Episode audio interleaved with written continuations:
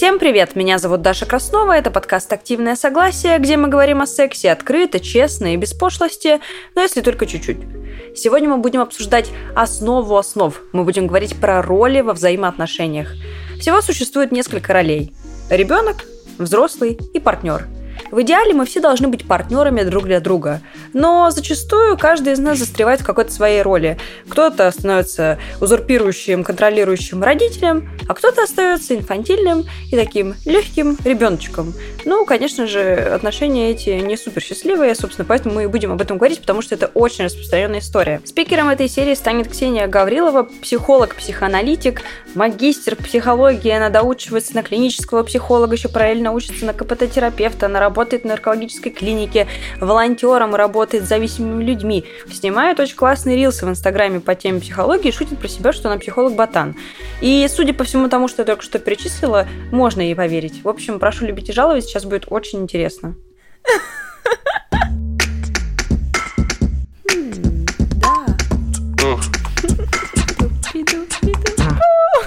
Что? Это секс. Страсть.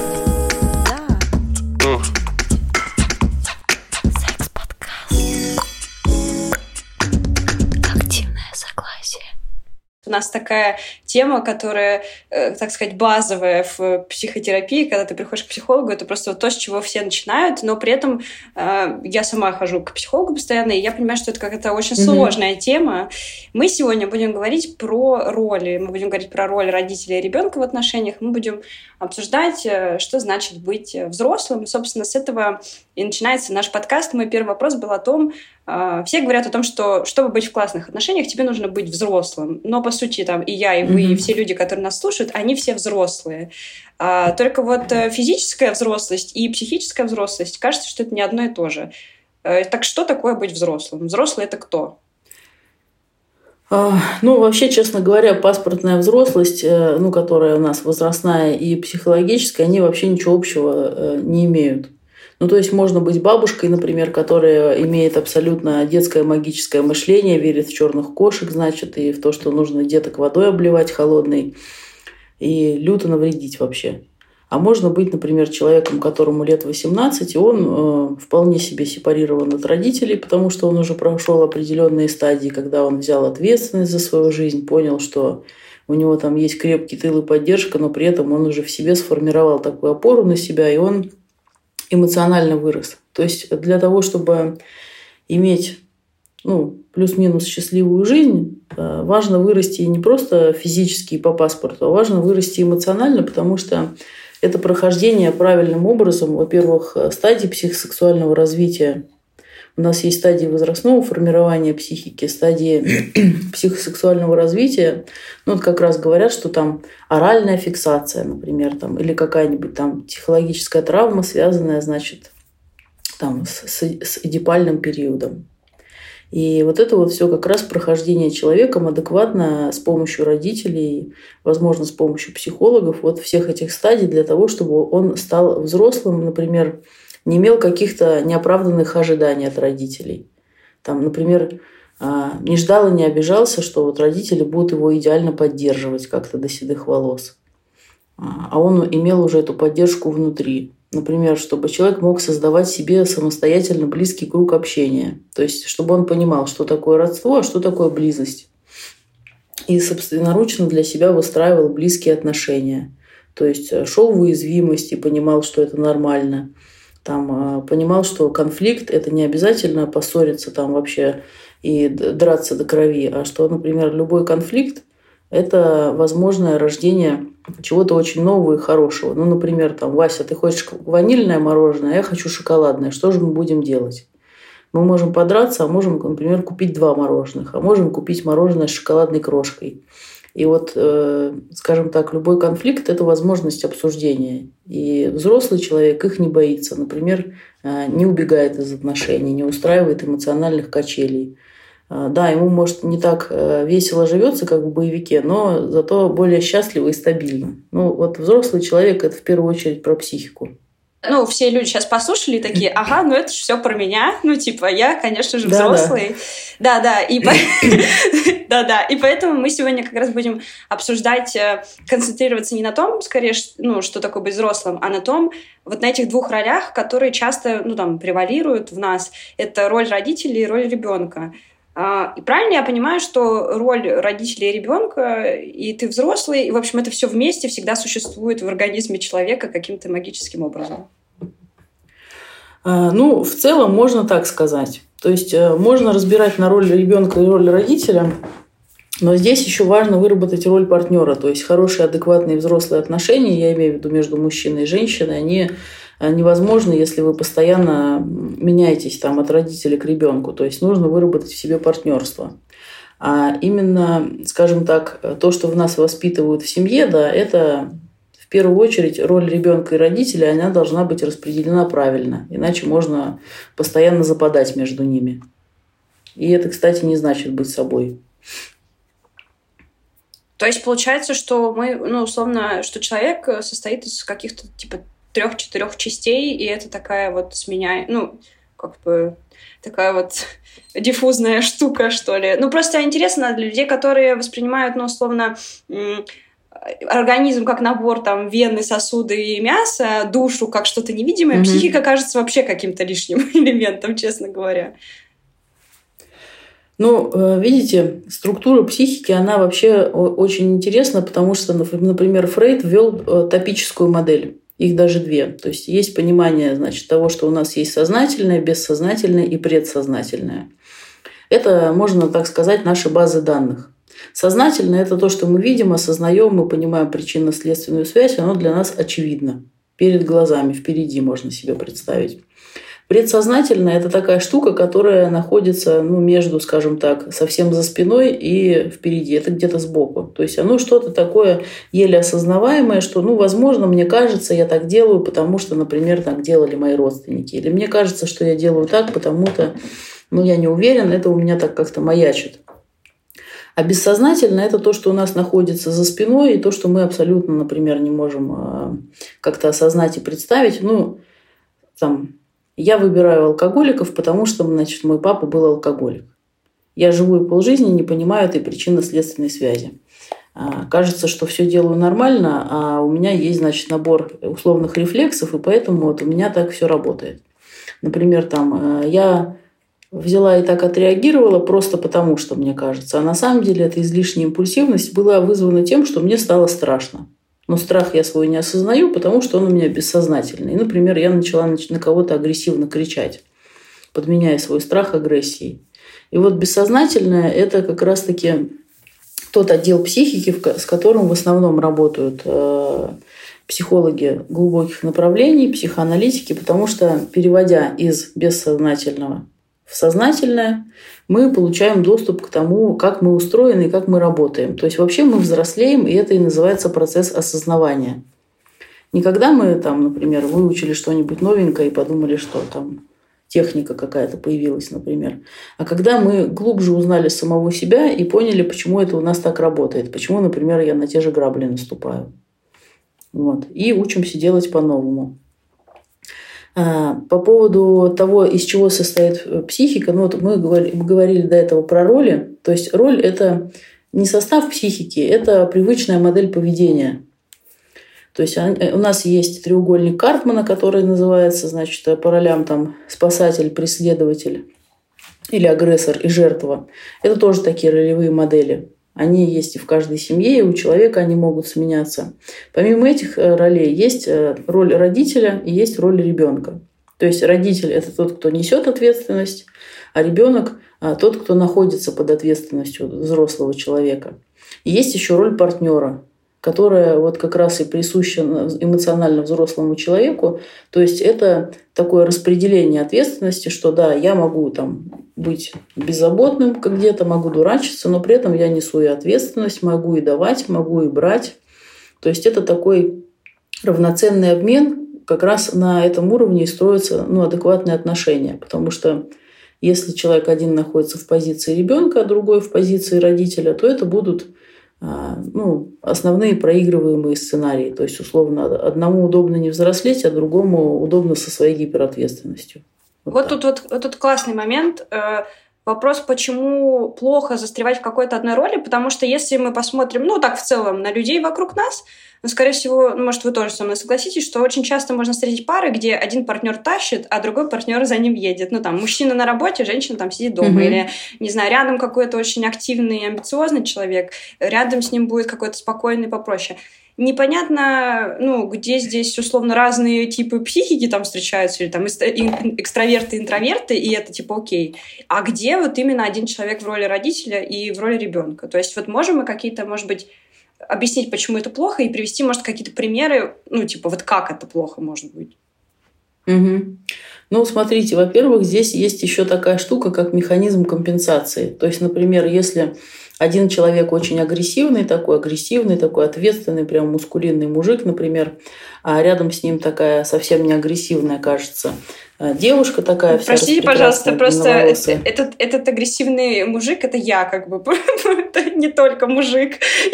А, это может быть и девушка с гиперответственностью. Все это работает э, абсолютно вне, вне пола ролевой модели, потому что это чисто вот распределение, скажем так, на, по агрессии и по роли родителя ребенок. Смысл в чем? То есть, э, во-первых, одному удобно быть агрессивным и ответственным, потому что ему никто не мешает, и если бы его контролировали, то, скорее всего, он бы пытался агрессивно из этой э, из-под этой опеки и контроля вырваться. То есть ему не нравится. А, ну вот вы можете себе представить, что значит, пришел партнер и говорит, все, теперь буду решения все принимать я. Что, какая я нет. была ваша реакция? Ну, у меня, я вот простой могу пример привести, когда Недавно мы были на вечеринке, и партнер приходит и говорит, поешь, потому что ты пьешь, ну, типа, поешь, ты не ела. Mm-hmm. И я сразу такая, да, не, да я не буду, да я не хочу, типа, да я сама решу, когда я буду есть. У меня сразу же такой, ну, я немножко бычить сразу же начинаю, потому что мне кажется, mm-hmm. ну, почему другой человек контролирует процесс поедания мною пищи, например. Да, и да, это может быть просто забота, но человек, который находится в контроле и в какой-то вот такой более родительской позиции, он э, резко относится к тому, когда могут начинать заботиться о нем, потому что он самый умный, он самый ответственный, и вообще это его роль безопасная, потому что, скорее всего, когда-то о нем заботились, ну, мягко говоря, не очень. И поэтому он либо взял на себя заботу о родителях вообще, в принципе, это может быть и эмоциональная забота, то есть э, там смотреть, чтобы мама не сильно расстраивалась. Это может быть физическая забота, например, родители с какими-то ограничениями по здоровью. То есть разные варианты. Это может быть просто излишне ранняя автономия, когда ребенок э, оставался один наедине с собой, он сформировал у себя такую большую опорную фигуру, и он стал сам себе... Режим батя в здании активировался. Такой, все, мне никто не нужен, я есть. И таким людям очень сложно уживаться и вообще идти в какие-то партнерские отношения с людьми не инфантильными, потому что они не могут э, находиться в своей комфортной позиции. Вот нести ответственность. Как только пытаются нести ответственность за них, у них сразу начинается вот эта бычка, или они вообще не понимают, что происходит и как это за меня кто-то несет ответственность, меня контролирует, заботится. Это сразу невыносимо, а, потому что это человека может натолкнуть на такую мысль. Стоп, подождите. Почему, если обо мне сейчас заботятся и меня любят вот так, какого хрена у меня этого не было в детстве? А, и тут нахлынут чувства о, о куче нехваток, о куче э, неполученной любви. И просто человек таким образом защищается. Он закрылся, взял на себя роль этого родителя, которой у него, возможно, не было у самого, и ему в ней комфортно. А, про счастье мы здесь тоже не очень сильно разговариваем, но если человеку это не мешает, как это, как говорится, если не болит, можно не ковырять. Некоторые строят отношения по принципу неврозы притерлись, э, скомпенсировались, и им очень хорошо вместе. То есть так тоже бывает. Вот. А позиция ребенка, соответственно, это абсолютно противоположная. То есть э, я не хочу ничего решать, я хочу платье.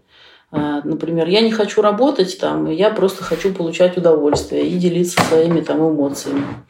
Позиция ребенка Это тоже не всегда женская позиция. Например, я имею в виду в классическом понимании, что вот я такая фея, значит, прыгаю в платьице, и все у меня хорошо. Э, детская позиция проявляется инфантильно еще и в том, что, например, вот э, если партнер лежит на диване, пришел с работы, лег на диван, значит, э, решил попить пиво и говорит, вообще я тут работал. И в этот момент можно представить его ребенком, которому лет пять, и он говорит, а что это я должен маме помогать по дому? А что это я должен еще что-то сделать? Я вот в садик сходил, все, я герой. Я в школу сходил, оценки получил, вот моя работа кончилась. То есть инфантильность, она может выглядеть очень по-разному. Это не обязательно человек, который живет на полном обеспечении. Это может быть человек, который не хочет нести ответственность э, за свою жизнь в плане, там, например, там, планирования каких-то дел, принятия решений. Он просто выполняет ограниченную функцию. Я на работу сходил, хвалите меня – вот. То есть все остальное для него делает кто-то. Это вот э, такая история, например, может быть, советской семьи, когда э, один человек полностью, значит, берет на себя заботу о ребенке, стирает, готовит, убирает, гладит, моет, там, э, чистит и так далее, значит, и вот такая дама в косынке дома, значит, ждет, к ней приходит ее мужчина, который считает, что он супердобытчик. На самом деле он лютый инфантил, потому что он только сходил на работу. Все. Угу как бы позиция родитель-ребенок, она не всегда выглядит однозначно. То есть э, это очень прикольно наблюдать в жизни, потому что есть люди, которые абсолютно уверены, что они находятся в позиции родителя, при этом они дикие дети. Вот, угу. вот интересно тогда спросить, ну, про себя, э, спасибо психотерапии в целом, э, про себя мне понятно, почему там я была в роли родителя, я просто активно пытаюсь ее с себя снять, поэтому мне было тоже интересно эту серию записать, потому что я как раз в детстве оставалась часто одна, рано уехала из дома и всячески заботилась об эмоциях своей семьи, э, Сейчас мы не общаемся, если кто не знает. Вот. И у меня все понятно, почему так сложилось. Типа, не сложиться иначе просто не могло. А, допустим, когда ребенок там, ну вот говорит, что я пришел из садика и больше ничего делать не хочу, ну тоже как будто бы понятно. Непонятно, как не допустить этого. Ну вот, допустим, сейчас нас слушают родители каких-то детей, а они точно слушают, и у них закономерный вопрос, а как же себя тогда вести? Типа, они же, ну, условно, мои родители были уверены, что они сделают меня, ну, самостоятельной. И, в принципе, так и произошло. Родители, которые не напрягают своих детей, уверены, что, ну, они должны проживать свое детство и быть, ну, детьми. То есть тоже как будто бы все из лучшего. О, это, конечно, круто, потому что я сейчас только вот сижу книгу пишу свою, и там э, она у меня начинается как раз со стадии психосексуального развития и вообще возрастной психологии. У нас э, при формировании личности есть определенные стадии, которые мы проходим. И грамотное прохождение э, определенных стадий развития для ребенка является залогом как раз-таки вот этой адекватной жизненной позиции.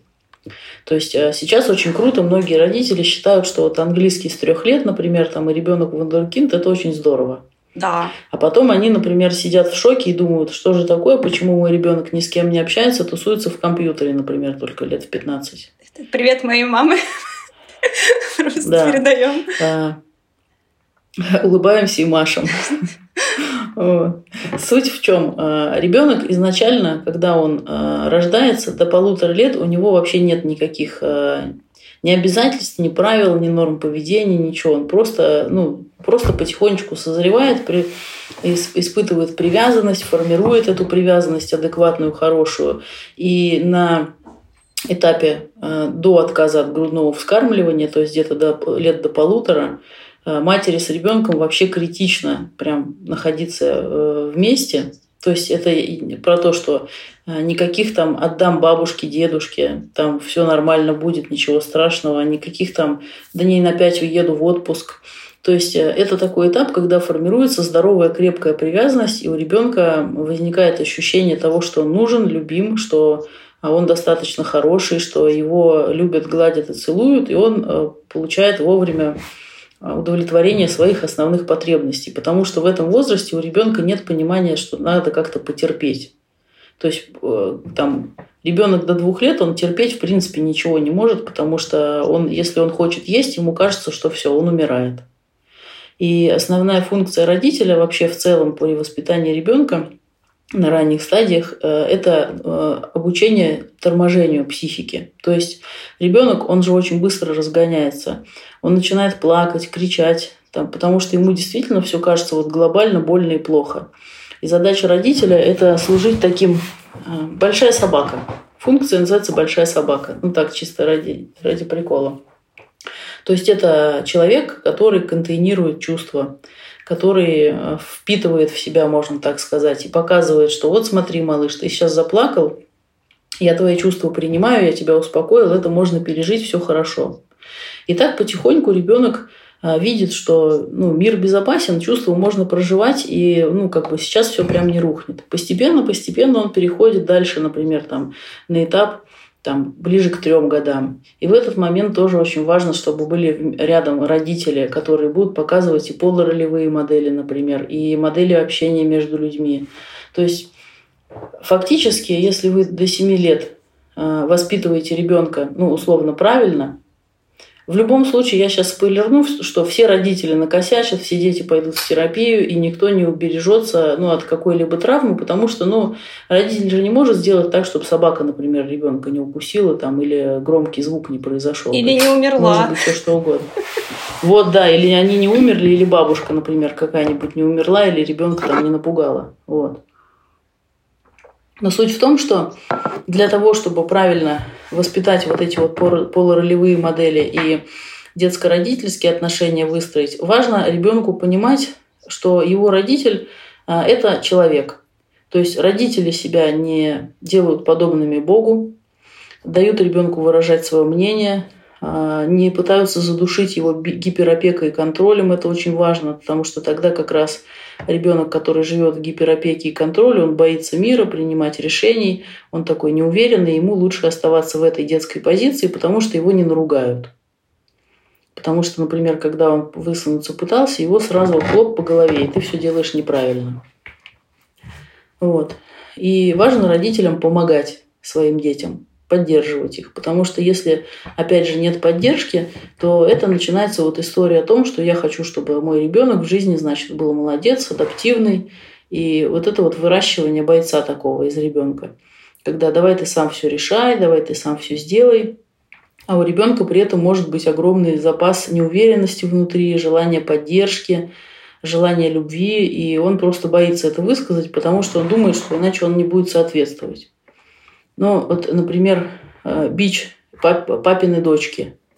Это не про сериал, а про то, что вот серьезный папа, значит, воспитывал дочку таким образом, что она тоже стала очень такая решительная, значит, собранная и почти как боец ВДВ.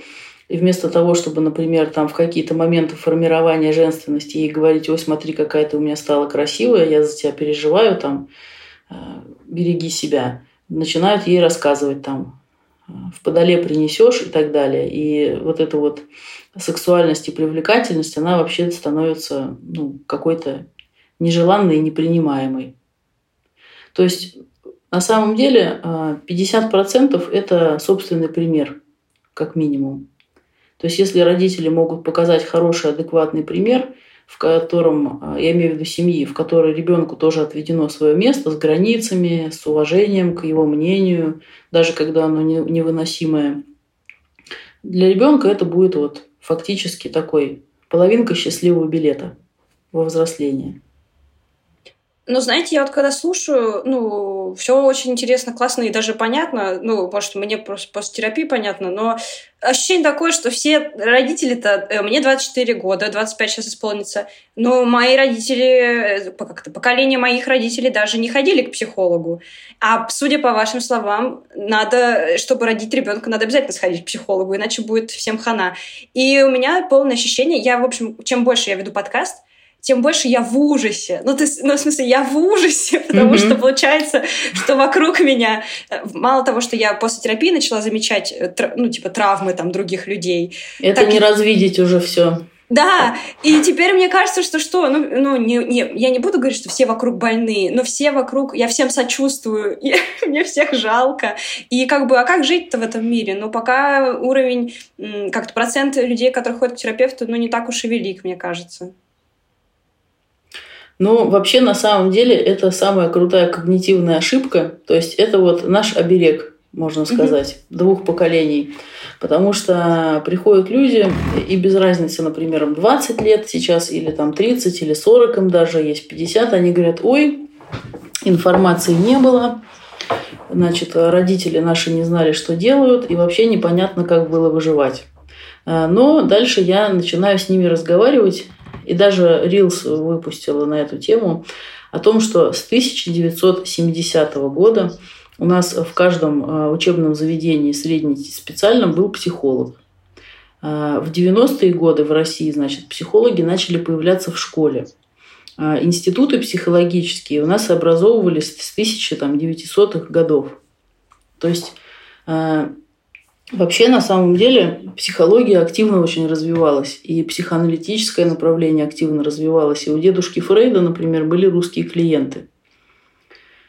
Вот. А, то есть, понимаете, когда наши родители, например, заводят собак, а, они могут что сделать? Купить книжку по собаководству. Когда а, родитель покупал машину, даже вот советскую какую-нибудь, к ней шел мануал, книжка.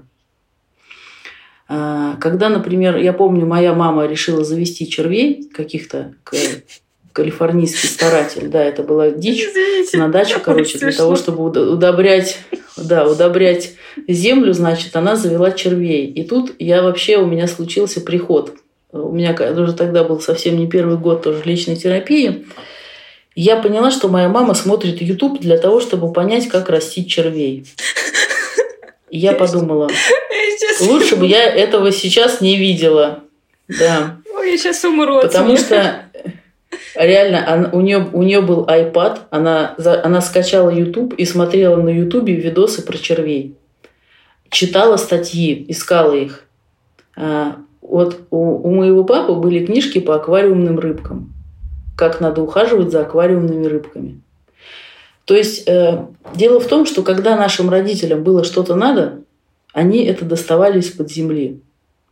Поэтому э, история про то, что как это, дал Бог зайку, даст и лужайку, это ага. что типа надо родить ребенка, а дальше все само придет. Так вот, само оно не приходит.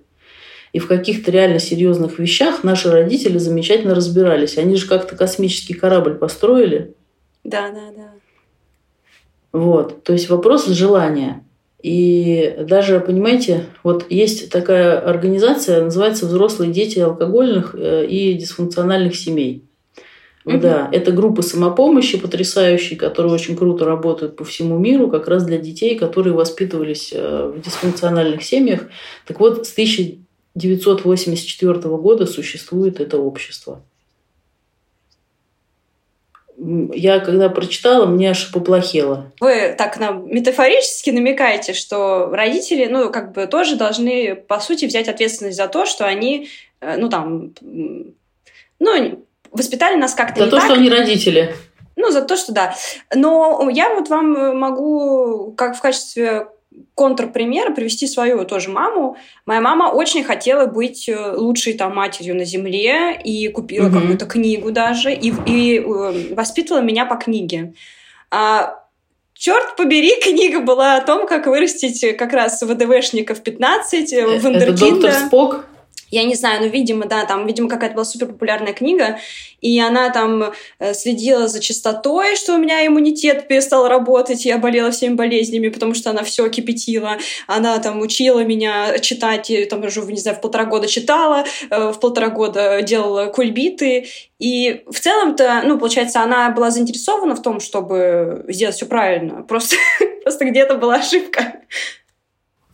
Но вот ошибку можно распознать даже в том, как вы рассказываете. У вашей мамы на первое место вышла ее роль э, достаточно хорошей матери. Угу. Вернее, она за счет того, что она вырастет ребенка супер э, спецназовца, она хотела выглядеть хорошей матерью. У, в, человека, у человека самое важное это э, вообще баланс. Есть такое упражнение, называется колесо баланса, когда мы берем и расписываем себя на семь частей. Такое упражнение «семья». Например, я мать, я там спортсменка, я подруга, я специалист там, и, и так далее. И вот когда у человека вся деятельность, она а, расфокусирована по вот этим вот ячеечкам, и каждая ячейка заполнена плюс-минус на равное какое-то вот количество, например, процентов, это гармоничная жизнь. То есть я занимаюсь спортом, я занимаюсь профессией своей, я занимаюсь, например, семьей своей. В смысле, я занимаюсь а, ролью жены, я занимаюсь ролью матери. И это не выглядит так, что весь мир, например, женщины сконцентрирован на ребенке. Тогда это вот как раз гиперопека, гиперконтроль, а, гипервнимание, огромное требование от ребенка. И главное, что все это подчиняется тому, что если ты будешь достаточно хорошим, то я классная мать.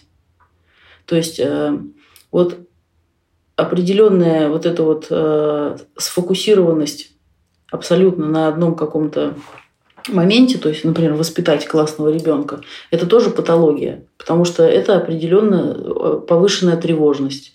Если у меня есть одна главная цель, которой подчинена вся жизнь, я начинаю за счет ну, за это тревожиться, мне прям становится страшно в какие-то моменты, а вдруг там с ребенком что-то случится и так далее. И получается, что э, ребенка изолируют от какой-то вот возможности жить свою жизнь, получать свой опыт, косяки, значит, э, какие-то шишки набивать. Родитель начинает заниматься вот такой вот доминантной опекой. И это дает, да, свои плоды.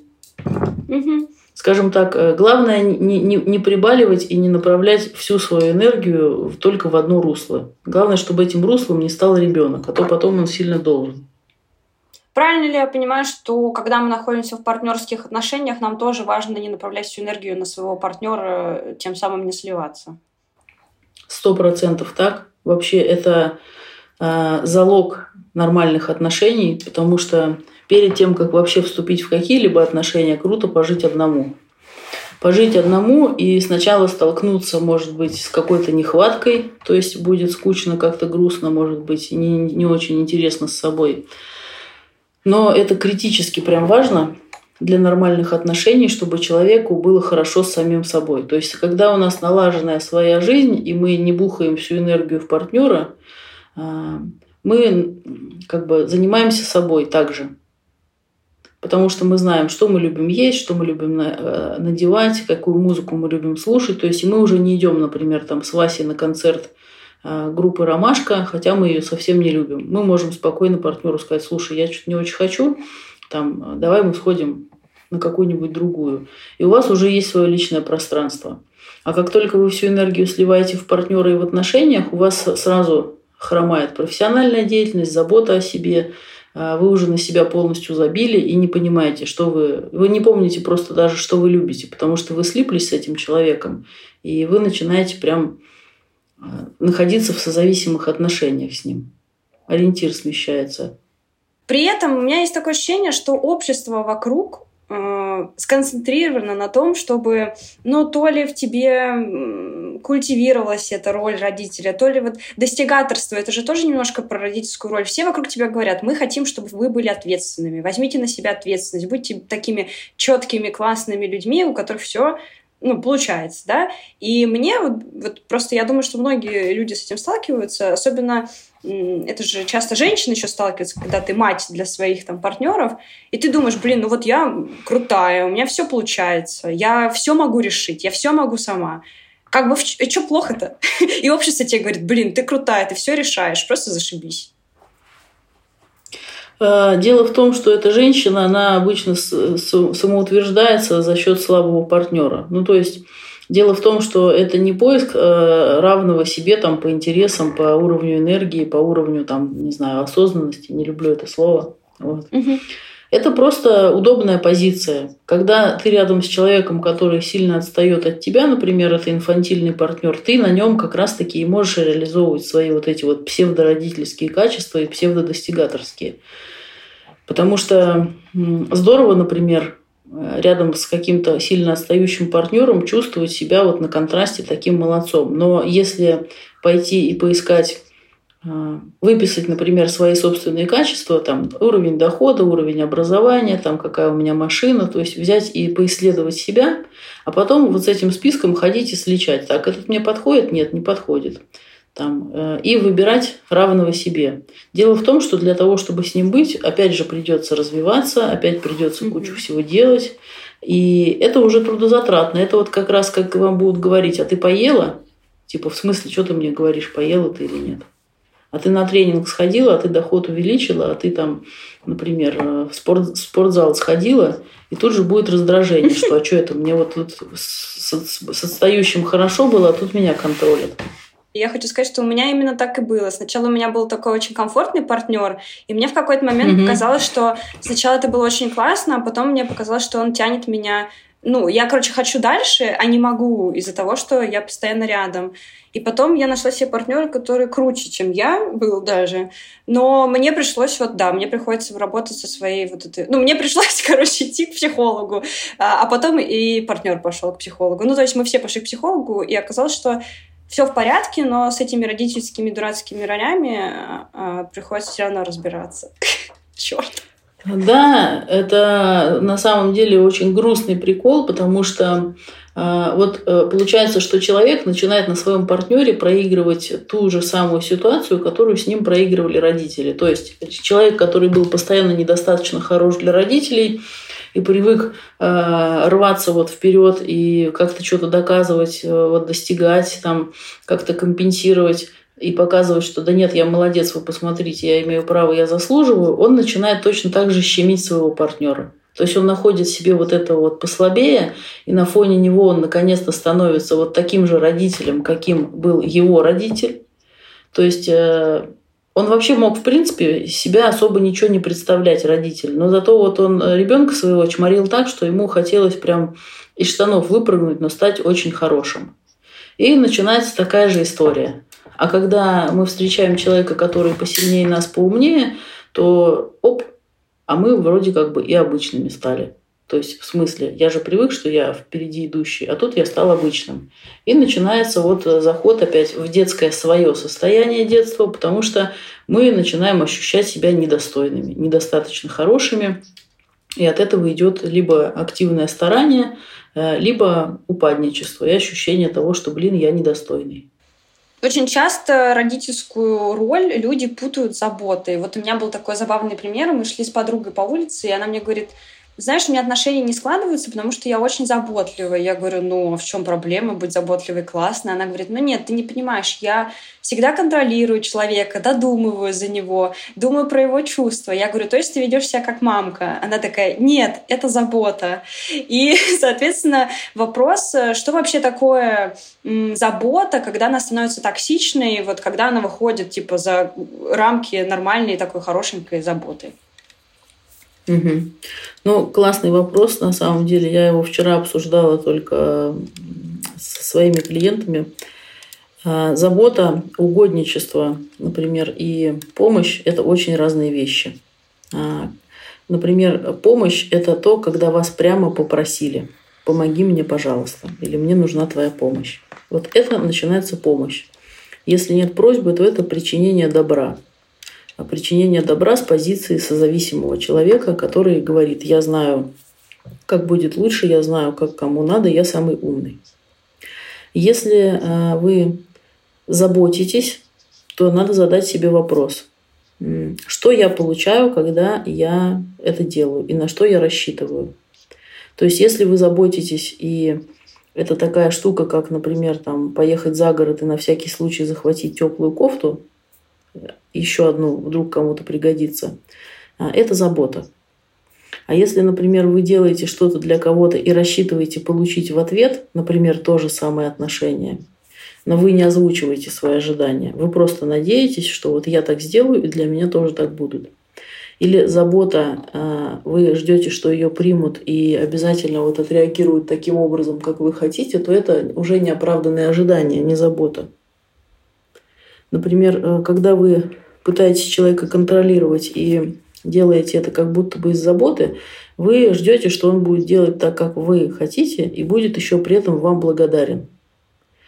Э, это уже как раз вот не про заботу, а про неоправданные ожидания и про роль самого умного. А, например, угодничество – это когда вы носите в сумочке конфеты, например, или сигареты для того, чтобы всех угощать. А, это уже про внутренний вопрос, каким я хочу казаться для людей, а, вот, перед которыми я угодничаю. Красивым, интересным, щедрым, добрым, то есть каким-то. Вот это вот различие между заботой, помощью и угодничеством. А, очень распространенное понятие такое созависимость.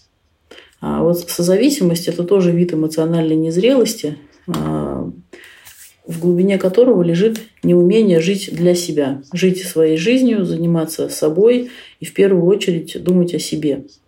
А, это не позиция эгоизма такого прям махрового. То есть это не про то, что я никого не люблю, люблю только себя. Это про то, что я не лезу никому со своими советами, я не пытаюсь никого контролировать. Я верю в то, что все люди вокруг такие же молодцы, как и я, у них тоже есть руки, ноги, они способные, они умные и они достойные. То есть я равный другим. И я никому не должен помогать или никого не должен спасать, ни о ком не должен заботиться. А, они все могут позаботиться о себе, но я, например, выбираю а, по согласованию вот, вот мой партнер, мы друг о друге заботимся, например. Вот это вот какие-то мои границы заботы. То есть я, я не лезу со своим мнением к другим людям. Угу. Вот такая позиция это, это, это про здоровье. Окей, то есть люди, которые всем советы раздают, как правильно жить, как правильно там, не знаю, бизнес вести, это люди с какими-то проблемами. Да, это люди с проблемами. Можно просто задать вопрос человеку, а ты считаешь, что эта позиция правильная? Или, например, а, ну, там, ты гордишься собой за то, что ты вот так поступал. И человек будет, э, скорее всего, говорить, что ну да, вот у меня вот это вот было, и там я хочу вот и тебе тут помочь, показать там, как можно или как нужно. И тут же он выступает в позиции знающего. А позиция знающего – это такая а, родительская позиция, это, скажем так, тот, кто сверху. Вот. И он рассчитывает на то, что его опытом будут пользоваться и, естественно, ну, почитать его в определенной степени. Это очень интересно. Это очень интересно, потому что это так часто встречается. И да. А, вот и закономерный вопрос э, из этого. А, правда ли, что человек, который привык быть родителем в отношениях, он чаще всего становится абьюзером? На самом деле э, просто формы абьюза очень разные. В принципе, я могла бы сказать, что да, он становится абьюзером, но дело в том, что абьюзером становится и, и тот, кто находится в позиции ребенка. Ну, то есть, смотрите, это, например, как вот э, часто такая история, что э, женщина, которая, э, например, все прямо говорит, она кажется агрессивной, какой-то непонятной, неженственной. И многие мужчины, например, у которых была тихая, спокойная такая мама, которая все делала типа по-женски, а, ну, то есть не прямо путем манипуляций. Они говорят, что вот у меня, например, а, там жена, она вот какая-то не такая, она не умеет, Мегера. значит, и Мегера, да, она такая. На самом деле она просто прямо говорит. Там, например, мне было бы здорово, если бы ты мне дарил цветы. Там, я хочу, чтобы у нас было так. А, и есть э, путь пассивной агрессии. То есть вот первый вариант прямо говорить – это выражение конструктивной агрессии. Это нормально. Есть вариант пассивной агрессии, когда начинается манипуляция, то есть какое-то непрямое воздействие. Ой, а если бы у нас были бы дома цветы, то я бы всегда была в хорошем настроении. Угу. А если бы вот, значит, прилетел бы волшебник в голубом вертолете, там, то еще бы что-нибудь случилось. Ну, то есть такая манипуляция. И, конечно, тот, кто находится в позиции прямого выражения, например, берет ответственность на себя за то, что он просит и говорит прямо, то есть там «хочу цветы», он кажется более каким-то ну, агрессивным или более требовательным. А тот, кто виляет и говорит не прямо, э, он, он манипулирует. И он кажется более мягким, но на самом деле он постоянно награждает чувством вины, например, что если ты так не сделаешь, то ты плохой. Вот. А роль абьюза в отношениях, она такая очень э, двойственная. То есть э, абьюзер, например, может быть э, горячим, как я это называю, то есть открыто выражаться, там, ругаться, драться, там, не знаю, ущемлять материально как-то еще. А, и абьюзер, например, может быть таким скрытым, холодным. То есть ограничивать в сексе, быть жадным в плане денег, а, но жадным таким, как бы более контролирующим, что ой, ну а вот зачем мы это купили? Ну ты же понимаешь, что вот у нас вот э, может там на что-то еще там не хватить, или ну а зачем вот тебе такое дорогое? У меня нету. Ну, или, например, ой, ты знаешь, я вот сейчас не хочу, там, у меня, у меня голова болит, там, давай завтра. Ну, что ты вот так на меня давишь? И человек который начинает как-то ну, вот, активно проявляться, что-то требовать, наоборот, он начинает себя чувствовать каким-то плохим, потому что ну, а, другой так вот прямо на разговор не идет, но постоянно его виноватит, постоянно им манипулирует. То есть э, абьюз, он может быть как с позиции родителя, так и с позиции ребенка. Причем с позиции ребенка он может быть такой требовательный, капризный абьюз, который прям э, руки связывает. Ну, потому что тот, кто находится в позиции родителя, он понимает, что вот второй мой партнер, он типа беспомощный. Да. И я должен. Я хочу да. вам тоже сейчас расскажу историю. Психолог заметила, что я уже давно выхожу из позиции родителя и готова разделять ответственность с людьми, но пока только с теми, которые готовы разделять ее. Но если рядом со мной угу. оказывается человек, который как раз ведет себя так, как вы сейчас рассказали, ну то есть э, вот это виноватит меня, как-то говорит типа, ну угу. там да, но, но нет, то из-за, я из-за того, что я настолько не могу разбираться ну, в этом говне, типа, мне настолько трудно вот это все копать и обсуждать, я просто беру все на себя и такая, типа, ладно, типа, все, типа, мы не будем это, мы, mm-hmm. мы, не, мы туда не пойдем. И это, ну, конечно, это еще путь, который мне предстоит пройти, но вот пример из жизни просто. Э, да, это называется срыв, я это так называю, потому что это как, например, тоже часто получается, что в отношениях один партнер ну, он быстрее гуглит, быстрее понимает, быстрее как будто бы соображает. Он все такой чик-чик-чик все сделал, распланировал, ответственный. А второй такой ходит, о, ну тут вот это, вот надо вот там программу скачать.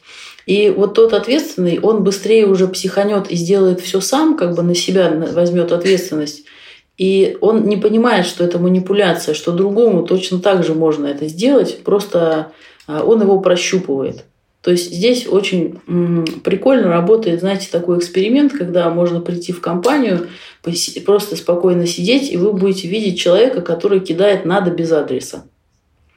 А, ну, надо без адреса, это я так назвала, потому что вот сидит, например, кто-то и говорит, ой, тут так душно, надо бы окно открыть.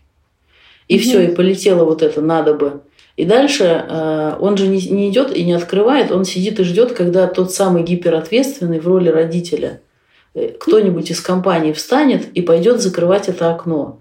Я сижу всегда и так смеюсь, и обычно я теперь говорю, слушай, ну, да, было бы так здорово, сходи, правда, закрой, ты так всем поможешь. И человек прям начинает, вот у него внутри кипит, потому что он закинул свою манипуляцию и ждал, что сейчас ее кто-то подхватит.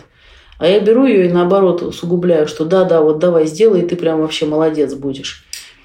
И тогда сам манипулятор делает. То есть главное не ловить вот это вот надо, которое вам не адресовано. Просто верить, что все люди могут быть такими же активными и функциональными. Это гениально. Вот. Я сейчас, сейчас как будто, честно говоря, на, на самой эффективной терапии своей жизни нахожусь, пока мы подкаст пишем. Интересно, вот а, мы немножко разобрали позицию как раз вот э, человека, который в позиции ребенка, это я девочка, я хочу платье, но распространенный, mm-hmm. мне кажется, ну, с девочками как будто все понятно очень, а есть еще такой тип э, партнеров маменькины сынки. Это тоже сюда? Mm-hmm. Маменькины сынки – это вообще, знаете, такой исторический бич даже. Это, как, это примерно как сильные женщины и маменькины сынки – это два таких типажа современности. Я думаю, а, так будет ну, называться мамин... эта серия. Даже настолько это. Да, да, отлично. Причем а, мамины, э, маменькины сынки против сильных женщин. Да, да, возможно и так. А, маменькин сынок, на самом деле, он очень по-разному выглядит. То есть, а, есть маменькины сынки такие, знаете, которые вот он живет с мамой, значит, а, он считает, что э, ему все должны, он, у него все вот не получается на работе, может быть, он даже институт не закончил, потому что это все очень сложно и ответственно. И у него прям большие претензии такие ну, вот, к жизни, потому что он считает, что он на самом деле классный, такой нарциссический маменькин сынок. А, то есть он особо из себя может ничего не представлять, но при этом вот он а, очень, очень такой требовательно относится ко всему и очень надрывно. А, при этом он всем недоволен, значит, ему очень сильно в жизни как бы не везет, и все, все кажется сложно. Вот это вот один тип маменькиных сынков, за которых мамы в основном все делали, А, мамы им, значит, там массажики, массажики делали, таблеточки давали, значит, э, контролировали, там уроки с ними делали. Вот а, сын вырос таким неуверенным в себе человеком, который, в принципе, шевелиться сильно не хочет. Ну, он, во-первых, знает, что мама его всегда покормит. А, есть маменькины сынки, которые на самом деле выросли активными, очень целеустремленными мужчинами, которые добиваются всего в жизни, но они постоянно думают про маму. Мама им внушила, что жена себе найдет другого, а мама сына никогда. То есть она им показала всем видом, что мама – это самая первая, важная и последняя женщина в их жизни, что да, у них может быть семья, но мама всегда будет на первом месте. Это тоже маменькин сынок. А, и, например, когда у него в жизни появляется женщина и начинается конкуренция между мамой и его женщиной, скорее всего, а он будет выбирать маму. И женщина будет вынуждена готовить как мама, например, там, делать какие-то вещи как мама, или он будет говорить ей, что ты не как мама. И постоянное будет сравнение. То есть для него его детская семья останется основной. А, есть еще другие маменькины сынки, а, которые а, они очень сильно успешные, они очень сильно классные такие, развитые, умные и вообще вполне себе ничего, но у них вообще не, никак не строятся отношения. Ну, потому что, например, мама ему говорила, что нет достойной женщины. Ты у меня такой золотой, что прям достойной вообще нету. То есть категория маменькин сынок, она относится на самом деле к таким категориям, которые очень сильно метаморфозные. То есть она такая вот а, может, может быть абсолютно один случай, не похож друг на друга, но все это фиксация на материнской фигуре, причем в разные очень сильно стадии психосексуального развития. Например, чтобы было понятно, а, ребенок, который зафиксировался на ранней стадии на оральной, то есть это стадия, когда ребенка отучают от груди, и у него вот эта вот потребность э, в любви огромная, ему нужно, вот он поглощает любовь, так же, как материнское молоко, и его, ему запрещают, все, вскармливание закончилось, у него вот эта вот потребность в любви. Он как бы ее и брать хочет, но причем у него и давать есть ресурс. То есть он такой вот жадный, голодный, тактильный, а, поглощающий, такой требовательный достаточно, но при этом он будет теплый и дающий. А, это вот такая вот потребность в любви. А, и больше будет требования от женщины. Дай, дай, дай мне больше вот этой любви. А, может быть фиксация на анальной стадии, когда ребенка приучают ходить в туалет. Не в памперс, а уже как взрослого. И это связано с контролем, потому что за ребенком ходят и пытаются ему сказать, а ну-ка давай вот сделай что-нибудь, что нам надо, сходи в туалет. То есть они пытаются из него выдавить этот объект. И этот, эта фиксация будет связана с жадностью. Этот мамин сынок, он будет жадный. Жадный на чувства, жадный на любовь, жадный на деньги, жадный на подарки, жадный на все проявления. А, он будет прям такой контролирующий. То есть, например, встречается ему женщина, и он такой ей вроде показывает заинтересованность, а потом такой, подожди, это все слишком серьезно, как бы у меня тут встреча деловая, там завтра созвонимся. Или, ну, ты знаешь, я в отношениях придерживаюсь принципу партнерства по 50 на 50. Значит, я как бы там подарки не люблю дарить. Угу. То есть такой человек, который очень сильно контролирует, чтобы не дать больше, чтобы, не дай бог, партнер не насытился. А, ему тоже хочется любви. Ему тоже хочется любви, но он жадничает, и он прям начинает создавать в партнере такую нехватку, чтобы он как, чтобы партнер как голодный ребенок бегал за ним. Угу. Потому что он так чувствует свой контроль, он так э, держит руку на пульсе, ему хорошо. При этом он абсолютно в себе этого не замечает. Ему кажется, что я вообще классный мужчина, а просто такой на полуголодном пайке держит. Есть, э, например, маменькины сынки еще, которые зафиксированы на стадии дипального развития. Это когда, например, там ребенок еще все еще хотел, там, например, иногда спать с мамой, а ему уже говорят, что слушай, там, Вася, ты уже взрослый, значит, мама это моя женщина, ты там себе девочку заведешь потом какую-нибудь красивую, там, как мама. А Вася все еще с папой, значит, за маму борется. И вот а, мама, если все это дело поощряет, она вот с сыном в таких близких отношениях, он начинает э, становиться на роль партнера для этой мамы. То есть это вот сыновья, которые потом с мамами, например, обмениваются фоточками из примерочной. Мама там им присылает, например, фотографию. Смотри, как на мне новое платье.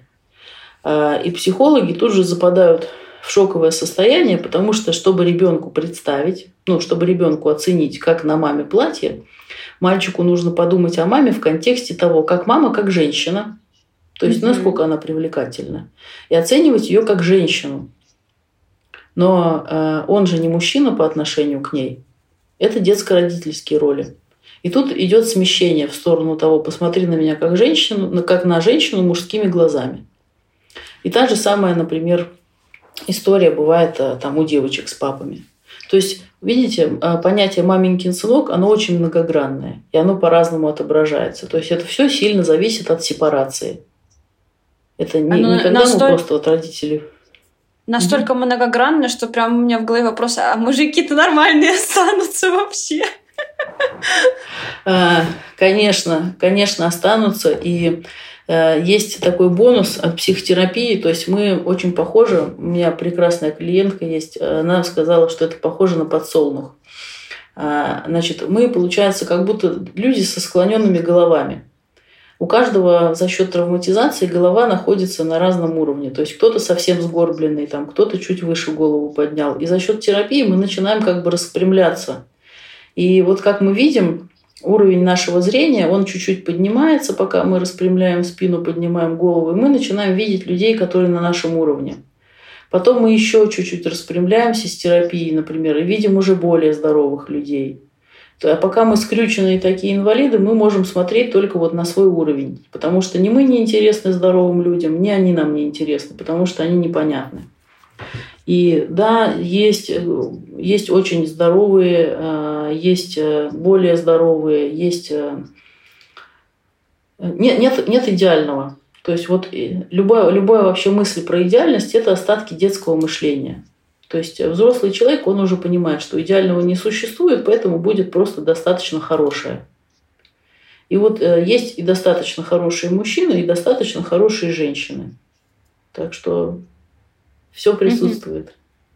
Вот э, мы уже немножко об этом говорили, но хочется еще раз проговорить. Вот, допустим, э, я как человек, да, слушатель, ну, и я как, господи, как ведущий, неважно.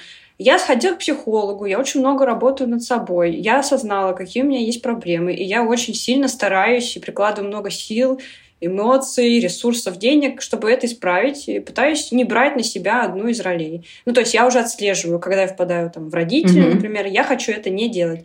Но мой партнер, э, ему это, ну, там, ему это не нравится, потому что он привык, что я в роли родителя, который, да, там, более быстрый, более, там, все, отвали, я сейчас все разрулю, и вот это вот все. И, типа, человек рядом не хочет. Или, например, я такая инфантильная девочка мимими, я хочу платье, я хочу подарочки, э, и вдруг я такая, все, я больше не девочка, я уже женщина, я не хочу быть инфантил, инфантилкой. В общем, я хочу быть нормальной женщиной, и уважай меня вот такой. И мой партнер, ну, там, например, мой муж говорит, в смысле, ты женщина, тут была девочка, моя принцесса, а теперь у нас другие роли. Он не хочет менять роли, партнер не хочет менять роли. Что мы делаем? А, ну, здесь на самом деле тоже все интересно и неоднозначно. А, дело в том, что если вы уже свою роль поменяли, если у вас внутренне перестроилась структура по-серьезному, угу. то вы уже не можете делать так, как делали. То есть э, вас не привлекают те люди, которые вас привлекали раньше, потому что вы их цепляли конкретно на крючок вашего невроза, например. А, вас не устраивают те отношения, которые были. Ну, то есть, например, вот а, раньше мама каждый раз говорила там, а, поезжай на дачу, там почисти, значит, там, не знаю, дорожки от снега. И вот э, вы сидите и думаете, да нафиг мне это надо, и говорите, мам, давай так, я сейчас нанимаю двух людей, там по 2000 рублей, значит, за рабочий день. Они приезжают, тебе весь снег там на даче вычистят, а мы в это время с тобой в ресторане посидим. Как тебе такой вариант? А, то есть вы даете маме то, что она хотела. И, и внимание, и вычищенные дорожки. Но для вас, например, так удобнее. Не, не, не самому горбатиться, а поехать там людей нанять. И тут мама, значит, ваша говорит, нет, да ты меня не любишь, ты меня не уважаешь, мне надо было твоего там присутствия, включенность, внимания. И тут начинается такой разговор, что мам, вопрос-то был в дорожках и во внимании, так вот я как бы готова, например, дать вот так. А, а, а мама говорит, нет, я хочу, чтобы это ты сделала. И тут уже вы понимаете, что, например, как бы в гробу вы видели эти дорожки. И тогда, например, можно просто сказать, мам, когда ты захочешь пообщаться, а, ты тогда позвони. Или там, я всегда готова, но ты просто дай знать, когда ты будешь готова. Просто пойми, что я больше не хочу махать лопатой, но я тебя люблю. И все. И тогда, когда родитель примет вот эту вот вашу взрослую роль того, что вы не, ну, не планируете быть больше дачным рабом агрофитнеса, он уже идет на сближение. Та же самая история с партнером. То есть, э, если, например, это была какая-то девочка-девочка, принцессочка, вообще совсем как будто бы у нее там ничего внутри не было, она только ходила, губы красила, значит. А тут говорит, дорогой, я поняла, что я живу праздной жизнью, я хочу учиться. Ну, дорогой может только поддержать это. Потому что если женщина, например, хочет учиться или что-то менять, или там заниматься своим развитием, а партнер этого не хочет и говорит, нет, я хочу, чтобы ты вот навсегда заморозилась, ну, скорее всего, эти отношения будут э, обречены на разрыв, если партнеры не будут развиваться оба в динамике. Потому что э, есть такое глубокое понятие дисфункциональность семьи. И это не когда, например, э, это алкоголики или наркоманы в семье. Это тоже дисфункциональность. Но когда партнеры в ней не развиваются э, соразмерно как-то. Например, когда один сидит дома и ничего не делает, а другой вот улетает в своем развитии прям в стратосферу. Он уже и доктор наук, там и бизнес ведет, а второй вот подтормаживает. Они не синхронны, то есть э, они не идут в ногу, и поэтому этот союз тоже дисфункциональный, например. Поэтому, если вы взрослеете, то ваш партнер, он э, либо принимает эти взросления, потому что он тоже ну, эмоционально уже дообразовался, а, либо это будет очень тяжело. Ну, то есть э, человек, который уже, скажем так, вступил на свой путь, он не захочет э, как-то деградировать или останавливаться. Ну, то есть Э, может быть еще такой вариант, что вы принимаете друг друга такими, какие вы есть. Например, там, э, вот на этом этапе жизни вам норм, что вот партнер вот такой. Вы просто видите его, понимаете, что ему там как-то по-другому сложно. И вот на этом вот понимании вы друг друга там поддерживаете. Там. То есть все равно фарш невозможно провернуть назад. Вот это главное. То есть, что уже не развидеть никак и не переосознать. Бывает ли такое, что для отношений встречаются родители и родитель, и ребенок и ребенок? Ну, то есть не когда один там сильнее, другой слабее, а вот когда они оба в этой странной, mm-hmm. ну, там, роли верхнего или нижнего. Э, ну, они встретиться-то, конечно, могут, понимаете, но дело в том, что один начнет требовать, да, там, дай мне ручку, дай мне конфетку. И второй, там, тоже возьми меня за ручку, выдай мне конфетку. Они посмотрят, что они просто занимаются перетягиванием каната, например, и они вместе не будут. Угу. То есть это люди, которые не образуют какой-то союз, они будут не дополнять друг друга по своим травмам, а они будут э, постоянно перетягивать одеяло. И поэтому оба будут постоянно чувствовать нехватку какую-то, неудовлетворенность. И этот союз, ну, не, не, он не продлится. А предки, которые все разруливают и могут сделать? Два, два предка, если встретиться. Э, а два предка, они тоже будут страдать, потому что предку нужно всегда э, вот это вот ощущение восторженных детских глаз. Mm. Предку нужно всегда вот э, ощущать то, что он предок. То есть, представляете, там вдруг там кони поскакали, изба загорелась, а мужчина только такой собрался сейчас, хоп, все, все сделает, а женщина такая, так, Валера, спокойно, сейчас я пойду все сама сделаю. И он такой думает, да, похоже, я здесь э, стану диванным воином, все, мне пора. То есть э, рядом с агрессивно доминирующей женщиной, например, агрессивно доминирующий мужчина э, быть не сможет им нужно будет очень сильно разделять зоны ответственности, или, например, он должен, скажем так, быть конкретно круче нее и не соревноваться. Угу. Но, знаете, тогда вот как будто мы э, начали с того, почему это плохо, да, а сейчас как будто мы пришли к тому, что, ну, как будто бы, если травмочки разные, то, в принципе, как пазлы люди сходятся. Дети и взрослые, да, дети и родители. Э, ну, можно и так сказать, потому что половина семей так и образуется. Ну, то есть, э, например, есть очень агрессивный мужчина и совсем не агрессивная женщина. Вот они, значит, сошлись, она такая, как это, можно сказать, э, ребенок в этих отношениях, а он типа родитель. А, ну, потому что он все проявляется. А на самом деле она, например, родитель, потому что она рулит, а он ребенок, потому что он как неуправляемый агрессивный снаряд, она его просто запускает там туда-сюда. А, дело в том, что могут образовываться такие семьи, но вопрос того, во-первых, кого они воспитают – это опять же будет травмированный ребенок, который будет э, воспитываться родителями, которые сами не понимают, что они там а, борются между собой. Вот. И потом э, этот союз, он может быть очень недолговечный, потому что сейчас э, такой хороший поток информации, люди начинают в себе разбираться.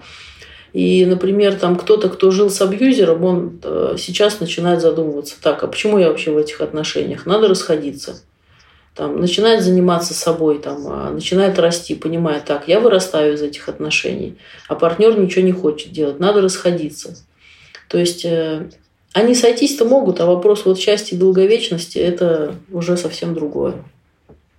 Вот э, может ли вот это вот э, дисбаланс, вот этот ролей отражаться на сексуальной жизни таких пар? То есть что там с сексом? Там есть какие-то проблемы, связанные с этим? Ну, проблемы с сексом могут быть вообще разные всякие. Э, ну, например, проблема с сексом, когда его нет. Когда э, человек, например, один партнер находится в постоянной такой доминации, то есть я умный, я все знаю, я, значит, э, лучше все понимаю. При этом еще обычно обостряется такой вот эгоцентризм. Человеку кажется, что он типа взрослый, а на самом деле он такой в позиции ребенка подросткового возраста, который говорит там «отвали, я сам, я все сам лучше знаю». А, его очень сложно хотеть, потому что он других не слышит. То есть он подавляет своим вот этим мнением, и уже ни о какой духовной близости здесь речи не идет. А когда уходит страсть первичная, и дальше уже секс начинает держаться на каких-то более чувственных вещах, я имею в виду глубоких, как раз начинаются проблемы. Потому, ну, потому что сложно спать с тем человеком, на которого ты обижен. То есть, если ты в контакте с собой, ты себя слушаешь, что никакого секса с человеком, а, ну, которому ты не доверяешь, не будет. А, например, сложно доверять агрессивному, подавляющему партнеру. А, или, например, мужчина, который завел себе там женщину, которая очень инфантильная. То есть, ну, она просто может не возбуждать, потому что она может казаться поверхностной, глупой, э, да, в какой-то момент это все будет ехать на красоте, например, но и красота тоже может померкнуть, потому что в какой-то момент она поймет, что я же ребенок, я ничего делать не должна, вообще могу собой не заниматься. А, или, например, э, секс у людей, когда у них появляется ребенок, и вот женщина впадает в позицию «я ж мать», и у нее выходит материнство на первый план. То есть она уже забывает, что она изначально со своим партнером, и иерархия у нее рушится вся. То есть она начинает отдавать себя ребенку, при этом мужчина оказывается в изоляции, и дальше они живут просто ну, как, как соседи, а если ребенок еще и потом покидает родительский дом, то они вообще смотрят друг на друга и думают, о господи, кто это рядом со мной? Ты что, 20 лет со мной прожил, что ли? Мы, что, мы что-то делать еще должны, кроме как детей растить? Вот. А, дело в том, что еще если человек не разрешает себе конструктивную агрессию выражать э, в словах, в том, чтобы рассказывать о своих чувствах, отстаивать свое мнение, он начинает это смещать на другие сферы жизни, например, на секс. И это может быть э, какой-то абсолютно вот такой вот мамин сын, который э, живет с мамулей, значит, например, но он занимается жестким сексом со своими партнершами, потому что он агрессию на маму смещает на этих партнерш. То есть он условно будет не любовью с ними заниматься, а просто откровенно их драть, мстить мамуле. Угу. Вот. А, или, например, мужчина, который вот как раз-таки жадный в отношениях. А, он будет проявлять свою жадность и в сексе тоже. То есть это будет какой-то вот холодный секс, например, это его отсутствие секса. А, очень часто мужская агрессия – это отсутствие секса. То есть кажется, что вроде бы женщины такие склонны к этому программе «Динамо», но нет, на самом деле у мужчин это все тоже так. А женщина, например, которая считает, что она эмоционально не взрослая, ей можно манипулировать, и она начинает манипулировать сексом. Вот эта вот история «дам, не дам», там, «а ты сегодня не заслужил». Или наоборот, а, потребность, дикая вот эта вот потребность а, в том, что, чтобы через секс выражать любовь. То есть, если ты меня не хочешь, ты меня не любишь, ты меня должен хотеть всегда. А, например, эмоционально взрослый человек приходит к тому, что, например, ему может быть секс нужен не каждый день. А, потому что это для него такой колоссальный процесс отдачи, э, близости и вот прям таки ну, потока такой любви со слиянием, что он, например, способен на это, там, не знаю, раз в несколько дней.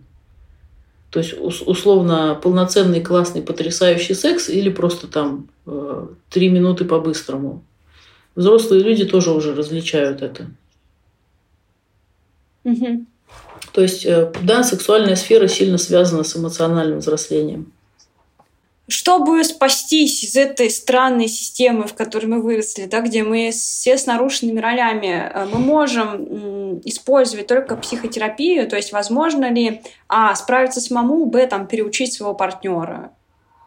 Угу. Но я сразу скажу, что переучить своего партнера э, здесь даже не надо пытаться, потому что все, что касается «я хочу кого-то изменить», это «здравствуй, созависимость». Это когда я думаю, что моя модель правильная, а у кого-то неправильная, и я, значит, там его тоже переучу сейчас. Э, что касается себя, я, честно говоря, э, топлю за то, чтобы все использовали ну, максимально безопасные какие-то методы для себя и работали комплексно. То есть я понимаю, что, например, есть огромное количество там, да, психологов, которые закончили трехмесячные курсы. Я вообще э, ни в коем случае не рекомендую пользоваться услугами вот э, таких специалистов. То есть э, лучше читать книжку, нежели пойти к человеку, который не имеет должного образования. Мы для себя можем использовать разные инструменты. Например, чтение книг очень хорошо будет воздействовать на когнитивную мыслительную сферу. То есть мы же функционируем на разных уровнях через тело, через чувства, через мысли. И комплексно нужно подходить к своему развитию, потому что, например, э, через мысли это когнитивно-поведенческая терапия, которая, кстати, довольно короткая и результативная по части работы с мышлением. Это книжки, это всякие э, развивающие занятия, там письма, значит, внутренним родителям и так далее. А что касается тела, это йога в первую очередь, потому что йога очень круто для того, чтобы проживать чувства. Э, это как проживать напряжение через тело и проживать напряжение э, через психику, это ну, в йоге очень сильно переплетено, потому что мы же постоянно думаем, и в процессе вот йоги тоже приходят мысли. Это телесная ориентированная терапия, то есть э, можно заниматься разными практиками, можно заниматься практиками всякими воображения, например, тоже там через тело, представлять что-то и отслеживать, какая реакция телесная. Это очень круто будет развивать круто заниматься, например, а, с хорошим психоаналитиком, либо психотерапевтом. То есть а, сочетать все, чтобы работало и мышление, работало и тело, и работала наша вся история с чувствами. То есть говорить о своих чувствах, вести дневник чувств, посещать групповые собрания, если нет, например, денег на психолога или психотерапию. То есть все, что не травматично для себя, все, что не там, например, встать на гвозди как-нибудь экстремально, там, а, шоковая терапия, там, а, расстановки, например.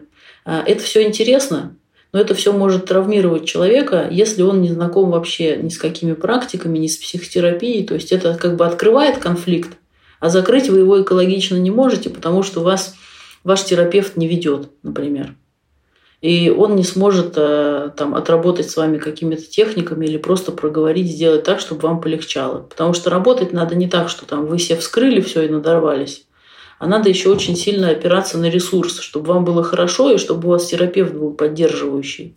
Потому что как бы прыгнуть можно, главное приземлиться мягко. Я закончу эту историю так. Недавно моя подруга рассталась со своим парнем после многих лет отношений. Раздрай был полный. Подруге 36 лет, она очень переживала. Я сказала ей, слушай, ну сходи к психологу, он тебе точно что-нибудь подскажет. Она сходила, и мир ее жестко перевернулся. В плане круто перевернулся. Она осознала, что как раз она и была тем самым родителем в отношениях, а парень ее был ребенком. И сейчас она уже таких отношений не хочет. Короче, всем нам нужно хотя бы раз в жизни сходить к психологу. Ну, хотя бы, чтобы что-то про себя узнать. Всем удачи, всем пока-пока. Ставьте нам, пожалуйста, 5 звездочек, пишите отзывы и рассказывайте о сериях в своих запрещенных социальных сетях.